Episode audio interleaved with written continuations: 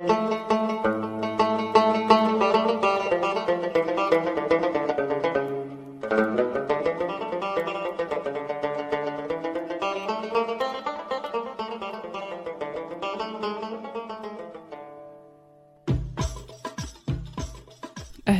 أنا مرام وهذا بودكاست شاي حبق في هذا البودكاست أشارككم معلومة يمكن تخلي حياتكم أفضل.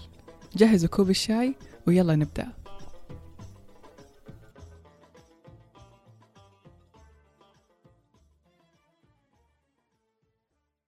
بحمد الله عائلة شاي حبق قاعدة تكبر كل يوم. وزي ما عودتكم على مشاركة فكرة ممكن تخلي حياتكم أفضل اليوم جبت لكم بودكاست ممكن يخلي حياتكم أفضل بإذن الله. البودكاست هو بودكاست تشافي من تقديم الدكتورة خديجة يهتم بصحتكم النفسية. البودكاست لامسني كثير لأنه يتكلم عن صعوبات إحنا نعيشها ممكن تعودنا عليها ولكن بأسلوب بسيط يصور لنا شكل الخلل وكيف نقدر نتجاوزه. ويحاول يسلط الضوء على أرواحنا ويساعدنا إننا نفهم مشاعرنا. لو حابين تتعرفوا أكثر على البودكاست تقدروا تشوفوا صندوق الوصف. ودحين يلا نبدأ حلقتنا الجديدة. في الأشهر الماضية اللي ما كنت قاعدة أسجل فيها حلقات بودكاست آه، كنت أمر بضغط كبير يخص العمل وهذا الضغط سبب لي كثير من التوتر والقلق. ووصل معاي لمرحلة صرت أحس بضغط نفسي كبير آه، علي من ناحية العمل. وهذا الشيء خلاني آه، يعني ألجأ لمعالجة نفسية أقدر أعرف منها بالضبط إيش اللي قاعد يصير معايا.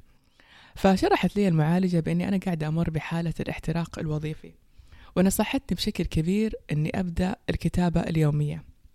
وقالت لي إنه انت لازم يوميا تحاولي قدر الإمكان إنك تكتبي كل مشاعرك اللي تمري فيها خلال اليوم عشان نقدر نعرف بالضبط إيش هو الشيء الأساسي اللي قاعد يسبب لك الضغط.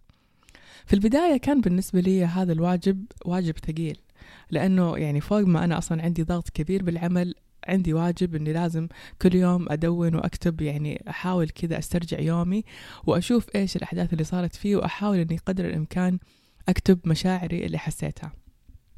ولكن مع الوقت بدأ هذا التمرين يجيب لي نوع من الراحة ونوع من السكينة. اللي لاحظته إنه مع كل يوم بدأت أدون فيه آه، مشاعري وبدأت أدون فيه الأحداث اللي صارت لي وليش أنا هنا آه، شعرت بالضغط وليش أنا هنا شعرت بالتوتر بدأ يصير عندي نوع من الوضوح اتجاه المسببات الأساسية للتوتر وللضغط. وهنا تدريجيا بدأت يعني أحس وبدون ما أشعر بأنه هذه الضغوطات وهذه التوترات كأنها شيء أنا بالغت أصلا آه، في تقديره. وبدأت أشوفها كأنها شيء عادي وشيء عابر وشيء أنا أقدر أني أتجاوزه وأقدر أني أتخطاه. وتحولت يعني بعد ما الحمد لله قدرت أتجاوز هذه المرحلة والحمد لله قدرت أطلع من هذه الضغوطات تحولت بالنسبة لي الكتابة من واجب كنت يعني أستثقله لمتعة حقيقية قدرت من خلالها أني أتشافى وأني أغير آه، حياة وأغير جوانب كثيرة من حياتي بسبب الكتابة. ولكن خليني أشرح لكم بالضبط ليش الكتابة يعني نقدر إحنا نعتبرها شفاء. هذه رحلتي مع الكتابة خلتني أتعرف على الكتابة بعدة جوانب. خلتني أتعلم أن الكتابة ممكن تكون أداة للشفاء. خلتني أتعلم أن الكتابة ممكن تكون أداة للتغيير. وأن الكتابة ممكن تكون أداة تقدر أنت فيها ترسم مستقبلك وأداة ممكن تفرغ فيها مشاعرك. واليوم بهذه الحلقة أنا حابة أشارككم الجوانب المختلفة لهذه الكتابة وكيف إحنا فعلا نقدر نستفيد من الكتابة في هذه الجوانب. ولكن قبل كذا خلينا نفهم مع بعض ليش الكتابة تعتبر مهمة. الضغوطات اللي نتعرض لها دائما في الحياة تخلينا دائما عايشين في حالة من التشتت وتخلي كل الأفكار هذه تحاصرنا وكأنها غيمة سوداء مرة كبيرة من الخيوط اللي تحجب عننا كل شيء. ولما نبدأ نكتب تدريجيا تبدأ هذه الخيوط وكأنها تنفك خيط خيط لغاية ما نبدأ نحس أنه أصلا ما كان في هذا التشوش وهذه الغيمة الكبيرة اللي إحنا كنا واهمين نفسنا فيها. دائما لما نجي إحنا نبدأ نكتب مشاعرنا وأحاسيسنا والأحداث اليومية نبدأ شوي شوي نعرف ونفهم مواضع الخلل ونقدر يعني يتكون عندنا رؤية واضحة للأحداث اللي قاعدة تصير بحياتنا. خليني أجيب لكم مثال أكثر. خلينا نفترض مثلا إنك أنت شخص مثلا تشعر بمشاعر ضيق وهذه المشاعر غالبا تصير مثلا لما تكون في تجمع معين ولما تكون في مكان معين. خليني أقول إنه هذا المكان مثلا هو فيه زملائك مثلا أو في مثلا ناس أنت تحس فيه نوع من التنافسية معهم. ممكن شعورك بالضيق أثناء وجودك مع هذول الناس يمكن بسبب نوع من المقارنة أو ممكن بسبب تعليقات سلبية تذكرك بشيء أصلا أنت مو راضي عن نفسك فيه من الداخل. فلو أنت كنت تكتب أو أنت كنت تكتبي يوميا الأحداث السلبية اللي تصير بحياتك وكيف هذه الأحداث فعلا تتسلل ليومك وكيف تتطور هذه المشاعر راح تقدري تفهمي بالضبط إيش هو المصدر الأساسي اللي قاعد يسبب لك هذه المشاعر. وهنا راح تبدي تغيري تدريجيا من من السلوك أو من الفكرة أصلا اللي أدت لهذا الضيق اللي يصير. وهذا بالضبط اللي يصير تماما لما إحنا نبدأ نستخدم الكتابة كأداة للشفاء كل إنسان فينا في داخله ألم ولكن الألم هذا ما راح نقدر إحنا نشفيه إذا ما قدرنا نفهم أصلا وين مصدره. وعشان كذا لما تبدأ تكتب تقدر تفهم وين مصدر هذا الألم. وبالتالي راح تبدأ تعالج هذا الألم تدريجيا لأنك قدرت تفهم المصدر الأساسي اللي غالبا حيكون شيء داخلك ولكن هل أثر الكتابة يتوقف هنا؟ أكيد لا زي ما الكتابة هي شفاء أيضا الكتابة أداة للتغيير كيف ممكن الأداء الكتابة تكون أداة للتغيير؟ في مقولة مشهورة بعلم الإدارة تقول if you cannot measure it you cannot manage it. بمعنى إذا أنت ما كنت تقدر تقيس ما تقدر تدير. أي شيء أنت ما تقدر تقيسه ما تقدر تديره. ولما نجي لأي جانب من جوانب حياتنا الثانية سواء كان الجانب المادي أو الجانب الرياضي أو الجانب الصحي أو حتى الجانب النفسي دائما نلاحظ أنه الشخص اللي المختص يطلب مننا تدوين عاداتنا اليومية اللي تخص هذا الجانب. يعني لو رحت لمستشار مالي غالبا المستشار المالي حيطلب منك إنك تكتب مصاريفك قبل ما يبدأ يقترح عليك مثلا خطة للادخار. لو رحت لكوتش رياضي أو أخصائية تغذية أول طلب راح يطلبه منك إنك تكتب كل الأشياء اللي أنت تأكلها في اليوم عشان يقدر على هذا الأساس إنه يقدر يكتب لك أو يرسم لك الخطة آه، اللي راح تمشي عليها. فالكتابة يعني أول خطوة دائما آه، نسويها في أي مجال إحنا حابين آه، نتغير فيه. ليش؟ لأنها هي مرآة الحاضر حقنا اللي من خلاله راح نفهم الخلل اللي إحنا قاعدين نسويه حاليا وراح نفهم كيف إحنا نقدر نتطور. ثالثا الكتابة كأداة آه، لصناعة مستقبلك. مستقبلك ممكن ترسمه أو ممكن يعني تصنعه من خلال الكتابة. طبعا ممكن هذه الجملة تكون جملة كبيرة والبعض يعتبرها كذا كأنها جملة من جمل مدربين التنمية البشرية ولكن صدقا تغييرك لمستقبلك يبدأ حرفيا من الكتابة. كيف ممكن يبدأ من الكتابة؟ أولا يبدأ من كتابة أهدافك اللي أنت ناوي تحققها. أولا يبدأ من كتابة مهامك اليومية اللي أنت ناوي تكتبها عشان توصل لهذا الهدف. يبدأ من عمل أو تدوينك لنتائجك الأسبوعية. في طريقك لتحقيق هذا الهدف. وكيف أنت قاعد تقيس يعني تقدمك باتجاه هذا الهدف وكيف قاعد تغير خطتك وأهدافك بناء على الأشياء اللي أنت كتبتها ورؤيتك لأحداثك الحالية اللي قاعدة تصير. فالكتابة أداة جدا مهمة أنك تصنع فيها مستقبلك وتغير فيها مستقبلك.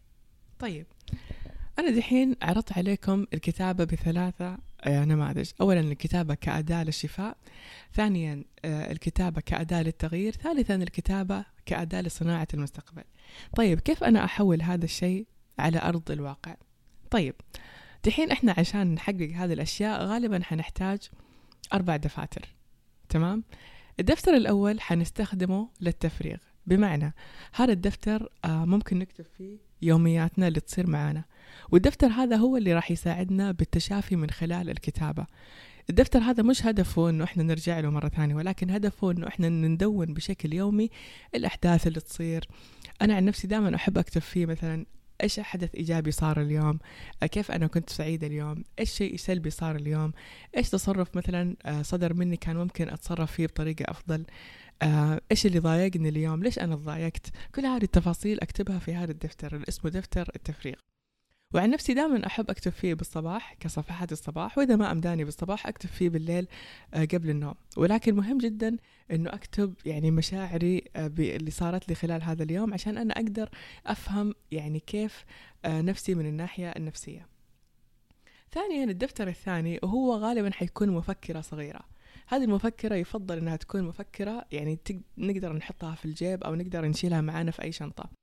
المفكرة هذه هدفها اللي هي صناعة المستقبل بحيث أنه هذه المفكرة أنا حكتب فيها مهامي اليومية اللي أنا ناوية أكتب أسويها اليوم. طبعا المهام اليومية هذه مفروض أني أنا كل ما خلصت مهمة يعني النوتة هذه أو المفكرة هذه المفروض تكون معايا لغاية نهاية اليوم. إني أنا أبدأ يعني يعني أشخط على الأشياء اللي أنا خلصت منها. هذه النوتة الصغيرة. نجي على الدفتر الثالث وهو دفتر المتابعة الأسبوعية. دفتر المتابعة الأسبوعية هذا الهدف منه أني أنا يعني زي عملية تقييم. أقيم نفسي أقيم أسبوعي كيف كان. كيف هذا الأسبوع؟ هل كان فعلا أنا قدرت أمشي فيه باتجاه هدفي ولا لا؟ هل هذا الأسبوع كان منجز؟ آه لو لو أنا مثلا آه يعني تراجعت في جانب معين من حياتي إيش السبب اللي خلاني أتراجع في هذا الجانب؟ فهذا مهم جدا خلال الأسبوع. وطبعا دفتر المراقبة الأسبوعية يفضل أنه يكون دفتر يعني سميك أو دفتر يعني نقدر نحتفظ فيه لأنه غالبا هذا الدفتر حلو أنه إحنا آه نرجع له ونشوف إحنا كيف قاعدين نتطور آه بشكل أسبوعي. الدفتر الأخير هو الدفتر آه الشهري أو التقييم الشهري. هذا الدفتر برضو جدا مهم. أنتوا زي ما أنتوا شايفين إنه السنة ما بقي لها شيء وتخلص. فالأيام قاعدة تمشي بسرعة مرة سريع يعني شديدة. وهذا الشيء يخلينا دائما نحس إن الوقت راح منا بدون ما إحنا نحقق شيء.